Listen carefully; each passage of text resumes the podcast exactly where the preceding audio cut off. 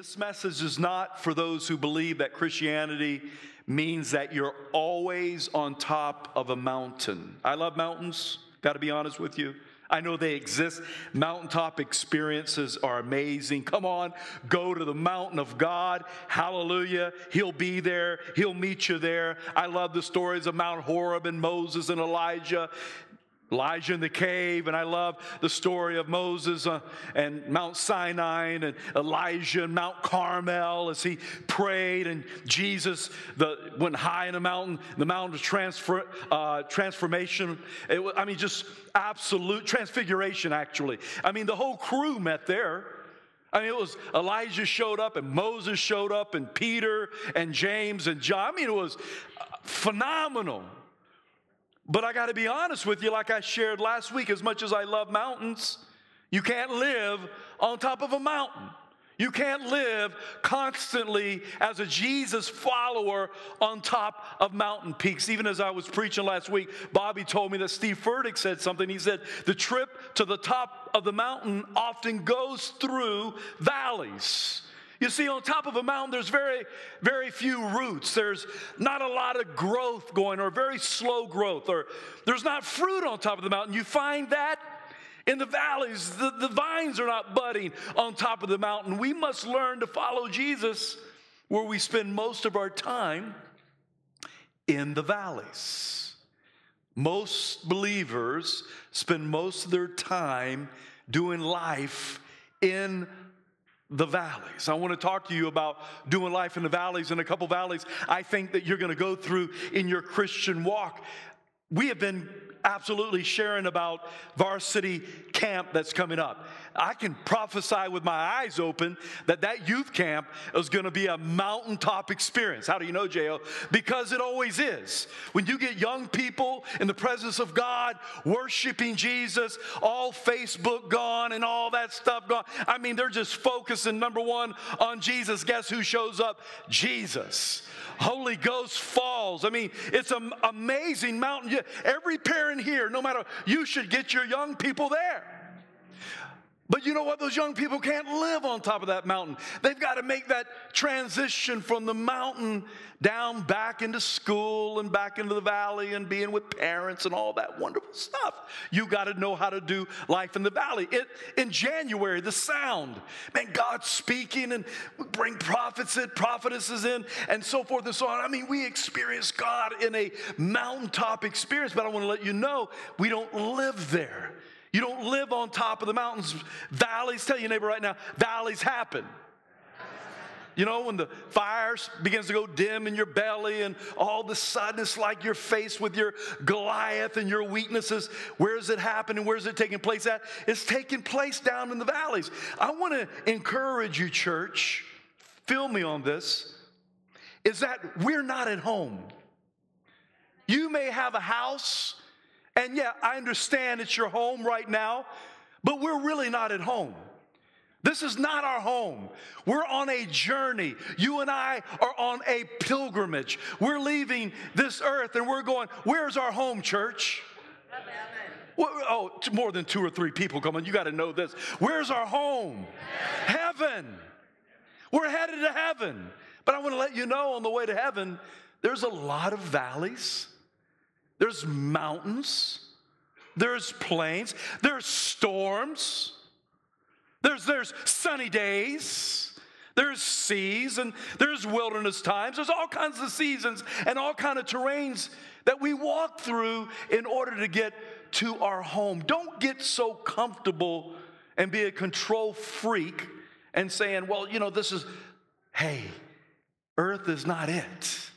We're on our way to home, and while you're on your way, you're going to go through some mountaintops and through some valleys. I want to talk to you about a very authentic, transparent man of faith in the Bible, just for a minute. He saw amazing miracles. He preached the gospel to those who had never heard the gospel. Did he have a mountaintop experience? You better believe it. This guy had a serious mountaintop experience. He went into the third heaven. He wrote 13 of the 27 New Testament books. That's not including Hebrew, which I think he wrote. 31.57% of the New Testament he wrote. I mean, it's something to write one book of the Bible. He wrote 13. And he knew what it was like to have heaven, mountaintop experiences, and valleys. I want to read a passage that he wrote that really kind of shows you some of the valleys that he passed through on his way to home. It says in 2 Corinthians 11, 23 through 27, it says, "Are they servants of Christ? I know I sound like a madman, but I have served him far more. I've worked harder, been put in prison more often, been whipped times without number, and faced death again and again. 5 different times the Jewish leaders gave me 39 lashes. 3 times I was beaten with rods. Once I was stoned." That's not weed. That's stones. Washingtonians, come on, somebody. Don't get mad at me. You don't have to be in Washington, man. You'd be in Idaho or wherever, but you know what I'm saying. 3 times I was shipwrecked. Once I spent whole night and day adrift at a sea. Wow. I traveled on many long journeys, and I have faced dangers from rivers and from robbers. I have faced dangers from my own people, the Jews, as well as the Gentiles. I faced dangers in the cities and in the deserts and on the seas. I have faced danger from men who claim to be believers but are not. I have worked hard and long, enduring many sleepless nights. I've been hungry and thirsty and have often gone without food. I've shivered in the cold without enough clothing to keep me warm. The guy who wrote that is Apostle Paul. Does that not share with you that this Apostle Paul, he knew about valleys, and having experienced the third heaven, he knew about mountains. And he knew that the journey was not always peachy. You can just read what he went through personally. We love this one scripture, Philippians 4:13. How many of you know that just from off the bat, Philippians 4:13? We love that. I can do all things through Christ who strengthens me, amen? But hit the brakes for a minute and back up one verse. I know how to be abased, and I know how to abound. Everywhere in all things, I've learned both to be full and to be hungry, both to abound and to suffer need. And now the scripture, I can do all things through Christ who strengthens me. Paul knew, listen, about valleys and plains and seasons and mountains. I want to let you know today that God is the God of the mountains. He's the God of the plains. He's the God of the valleys. And he's the God of every season of your life. There was a king in 1 Kings 20, 23 through 27. The king's name, he was king of Syria, and his name was Ben-Hadad. And he attacked Israel, and he got his teeth kicked in. I mean, they did a major slaughter. You don't do a few things in life. You don't spit in the wind, take the mask off the Long Ranger. You don't mess with God's people, amen? It ain't that all Israel's all that. It's just they are all that. They're God's people. But when you got God on your side, I don't care how big or how little you are, you got the majority. You feeling me? And so King Ben-Hadad, he attacks them and loses, but he thinks he loses because he says this, oh, their God is the God of the hills, of the mountains. And I think he started planning a strategy inside of his heart like, hey, you know what? Next time we're going to attack them down in the plain or down in the valley. And a prophet came to the king and he said, he warned him, he's going to attack you again in the spring. And he's thinking in his mind, hey, we lost. because their king is the king of the hills. But how many of you know that our God is more than just the king of the hills? He's not a little G God. He's the big G God, the creator, the maker of all heavens and earth, hills, valleys, you name it. Come on, that's who he is. And look what it says in 1 Kings 20:28. Then a man of God came and spoke to the king of Israel and said, "Thus says the Lord, because the Syrians have said, 'The Lord is God of the hills, but he is not the God of the valleys.' Uh-oh. Therefore, I will deliver all these great multitude into your hand, and you shall know that I am the Lord." You see, he fights for you in the valleys. He fights for you in the hills. He fights for you in the mountains. It doesn't matter. He's the God of all that. And it doesn't, listen, the Bible says we go from glory to glory. Oh, yeah, on top of the mountain, we're like, yeah, glory, yeah, glory. But you know what? God can take you from glory to glory in the valley. You're probably growing a lot more in the valley than ever on that hill. And he's going to take you from glory to glory to glory to glory, no matter where you are, because he's with you and he's going to be with you and he's going to lead you. Some valleys are extremely beautiful and they flourishing and grassy. If you ever hunted or hiked, you run into these beautiful valleys, spring water, and all this. I mean, valleys can be absolutely beautiful, trees and fruit and so forth. And you can break that on into this. The Bible says first the natural, then the spiritual. You can break that over into, man, fresh manna, a real fresh experience of the Holy Spirit. God's speaking to you, and you just feel his closeness, just a grace and so forth and so on. You just know he's closer than your breath and so forth. And sometimes valleys are valleys of victory. If you remember David, all of a sudden there's the Israelites on one side of the mountain, and there's the Philistines on the other side of the mountain, and Jungle Breath Goliath. How many of you remember Jungle Breath Goliath? He comes out and intimidates the army of Israel and absolutely paralyzes them in fear. He comes out 40 days threatening and manipulating the king. And David shows up, little ruddy, cool dude, maybe 15 years old. And he's like, "Hey, is there not a cause?" He's blowing everyone away. I mean, Eliab's all tripping up on him. And the king is like, "You can't do this." And he's like, "Man, let me at him.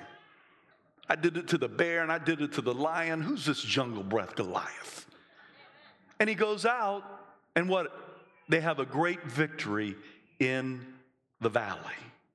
He's the God of the valleys, the mountain. If you remember Moses, Aaron, Moses was on top of the mountain, on top of the hill. As long as he got his hands up, what's happening down in the valley? Great victory. Joshua wins as long as he up on that. My point is that God is the God of the mountains and the valleys. He's the God of all seasons of your life. In the valleys, you're like, "Oh my goodness, God has left me. Oh my, I don't know my head from my toes." He's right there, taking you from glory to glory. And I want today to talk to you about two valleys. See, sometimes you can be in a valley. Sometimes valleys are dark. Sometimes they're stony. Sometimes they're tough. Sometimes they are deep, and you feel like, "Man, I'm never going to make it out of this valley." It's like going to the doctor. The man who went to the doctor, and he walks into the doctor's office, and the doctor says, "I got some bad news, and I got worse news." He's like, "Well, let me have it." He says, "Well, the bad news is that you're going to die in 24 hours. He says, "What could be worse than that?" Doctor says, "I forgot to tell you yesterday." You kind of feel like that in a valley.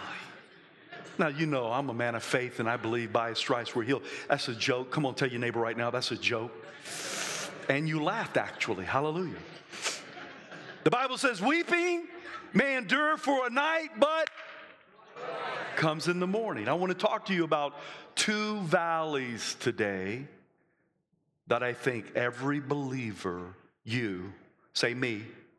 Come on, say it again, me. you're going to face. You're going to walk through, and I'm going to encourage you to walk through. The first valley I want to talk to you about today is the valley of attention. Valley of attention. Where do you find that in the Bible, J.O.? The valley of attention, right here. Right here. God sometimes, I'm not saying God put you in the valley, but I will say this. We find ourselves in a valley at times because God wants to get your stinking attention. You just said that in church? Yeah. Let me quote it again. He wants to get your stinking attention. I don't know how to be more clear or politically correct with that right there. He wants your attention. All of a sudden, your Jesus following is just on cruise control. It's just like, just a follower of Jesus, just cruise control. Maybe your prayers is just repetitive and traditional and religious, and there's no life in your prayers anymore. Maybe it's because you've been in this valley and you feel like, God, where are you? You are delayed, man. I've been asking you for a long time about this circumstance, and you are delayed. I need a God who is the God of microwaves. Come on, help me out, God. And just like they did when Moses was on the mountain for 40 days, they went to Aaron and says, we don't know where this Moses is. We're delayed. We need a God. Make us a God. And they take Aaron. Aaron lost his brains.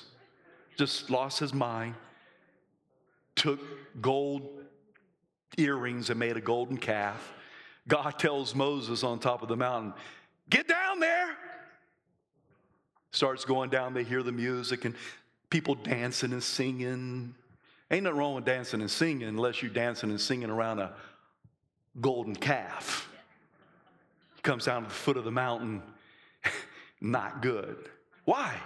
Because they thought Moses was delayed, and all of a sudden we put God on our time schedule, and then you got to start doing other things and figuring out other answers. I want to tell you who the answer is, who was and who is and who will always be. The answer is the J to the E to the S-U-S. His name is Jesus. Don't be going making no stinking golden calf.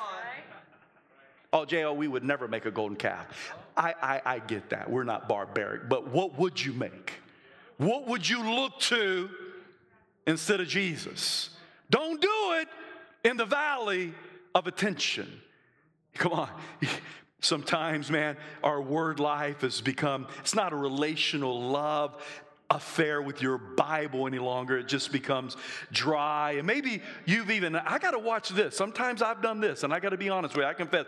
Sometimes I take my eyes off of Jesus and I try to put it on a man or put it on a woman. I can tell you the prescription. If you put your eyes on a man or a woman instead of Jesus, I can tell you what will happen every time. You will be let down.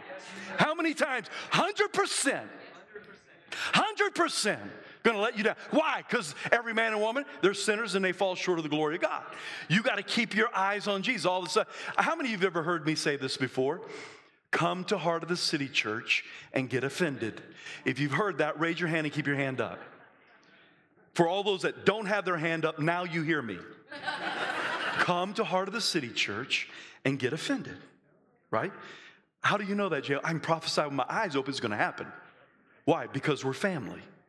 And in every family, there's offenses. Yep. And all of a sudden, it's real cute right now, and people are like, yeah, that's so cute. Go to Artists in Church, get offended. Until it happens to you. Yes. And when it happens to you, it's like, it's not good now.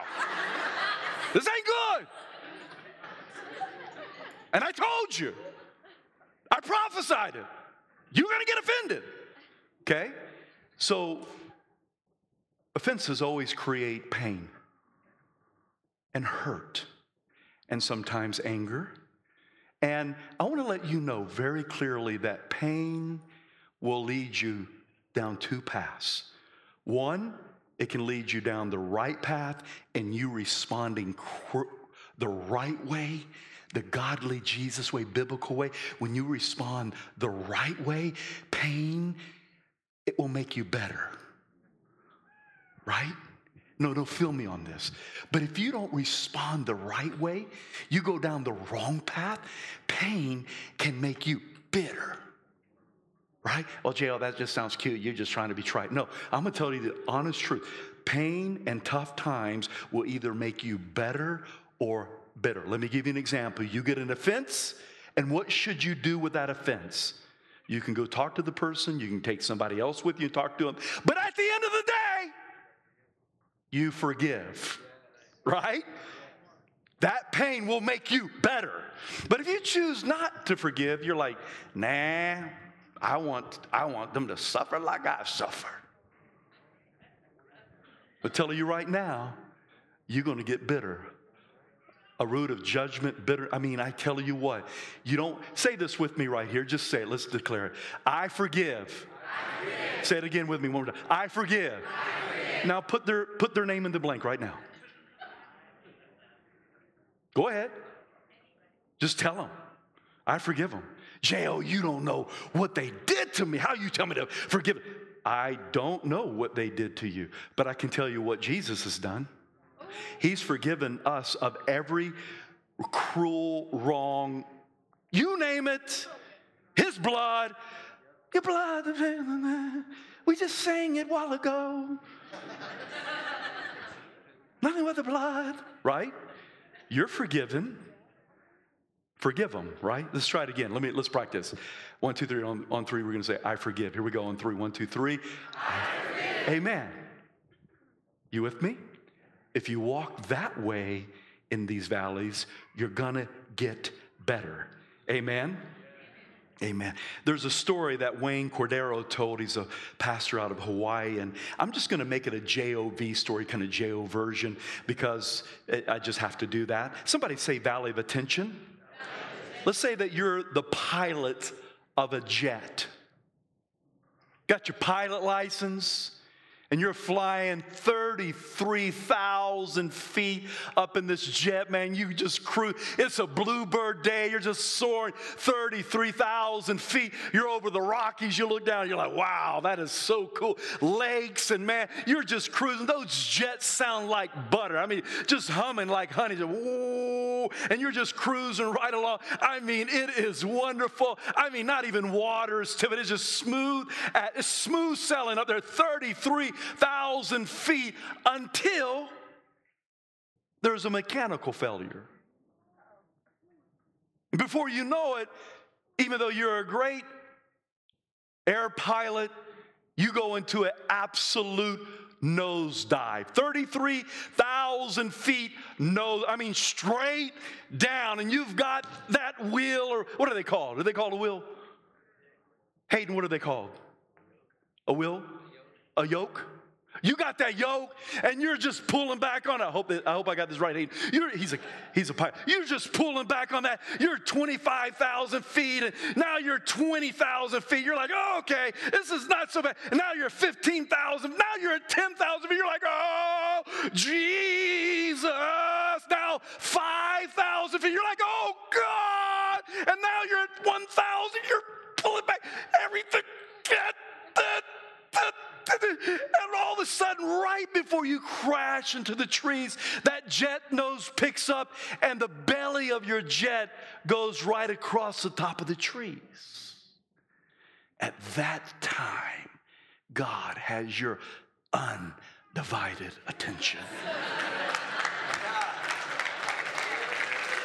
You have now prayed the prayer of an effective righteousness. You have now prayed unadultery. God has heard your true heart. He knows your true colors.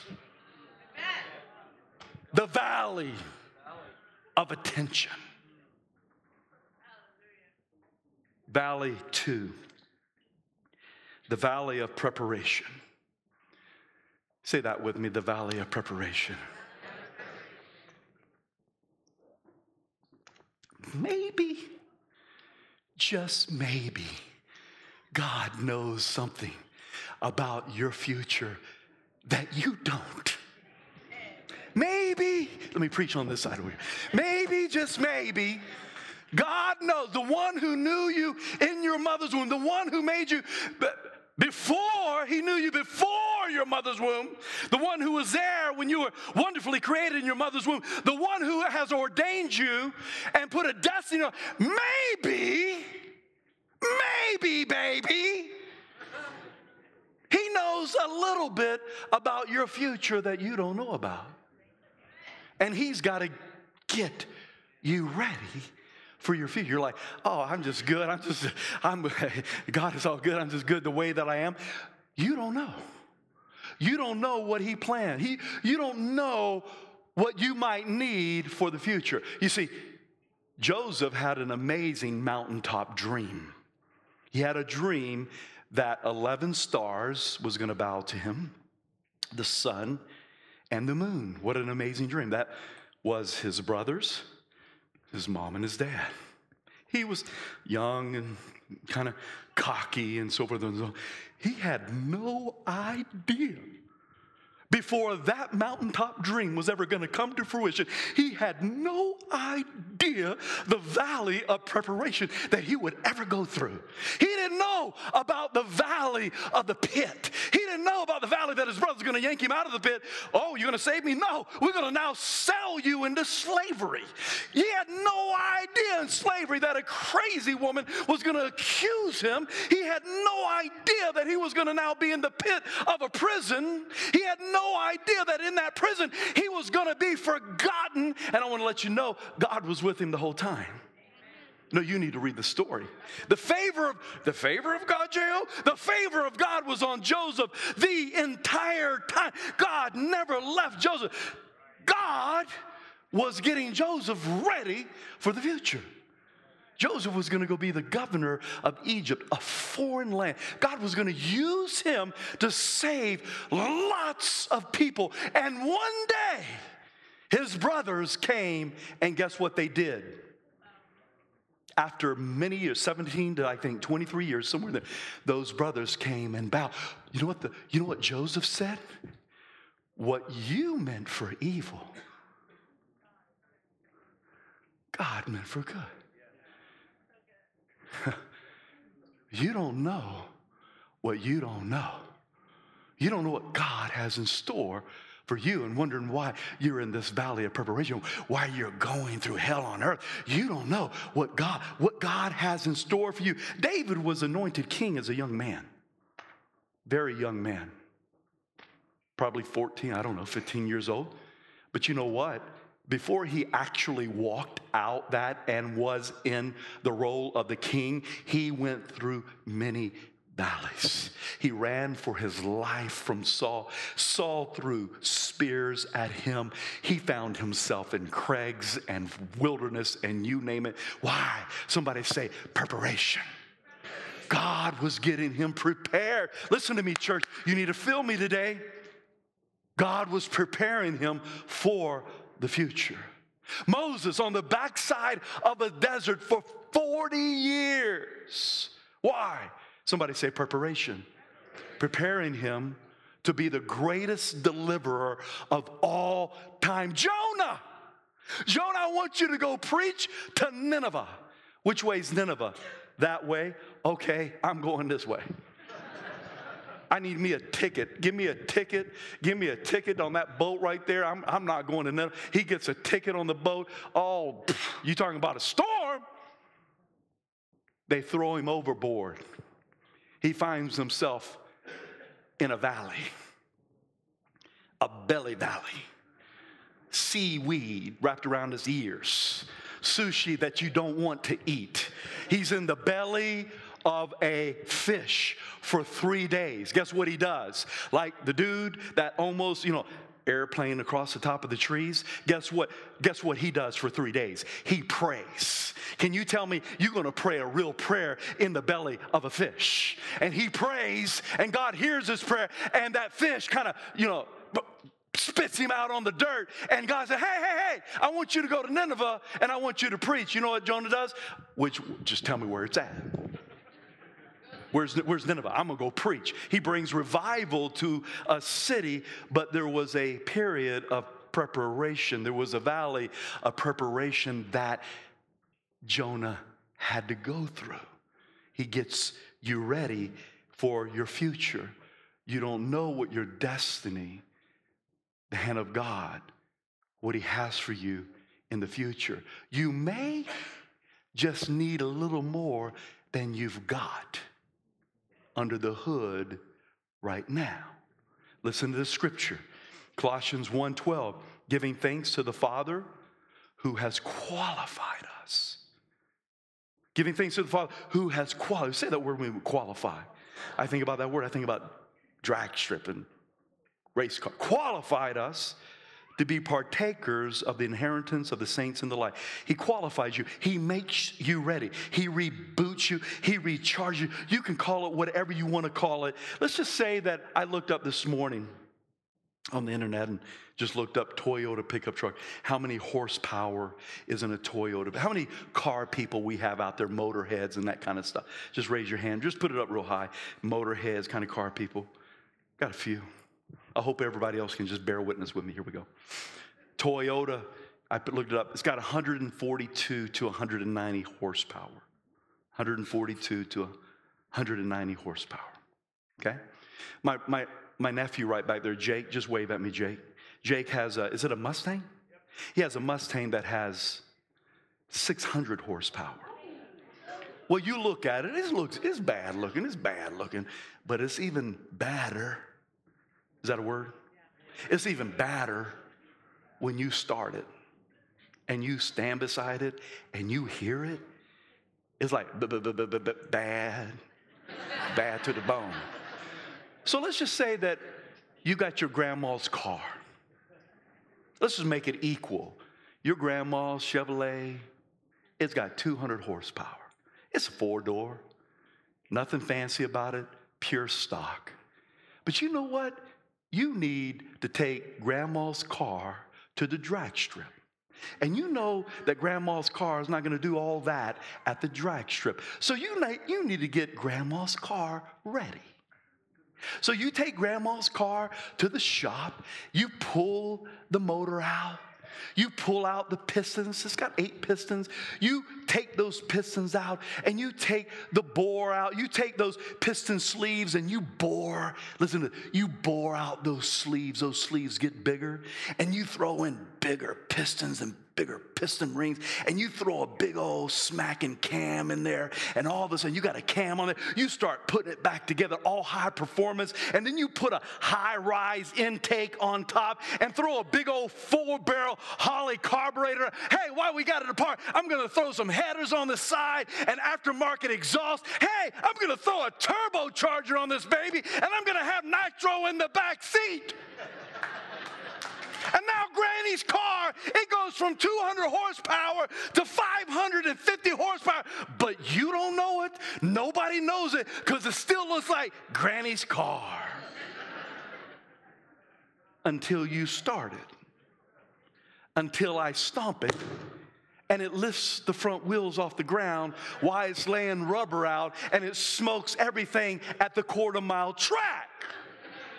Jay, why you tell that whole story? Because Granny's car needed more than it had.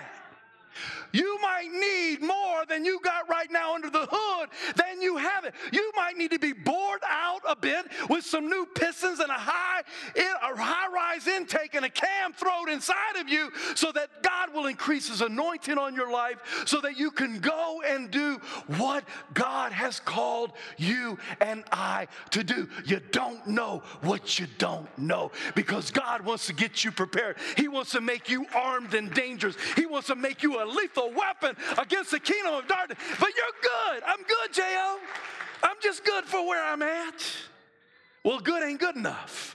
God wants to take you from good to great, and He needs to go into the hood. Now, what you can do is you can run from the mechanic. I'm not going to let God get back on my hand right now. I'm good with my cam, God. Or you can surrender to the potter's touch.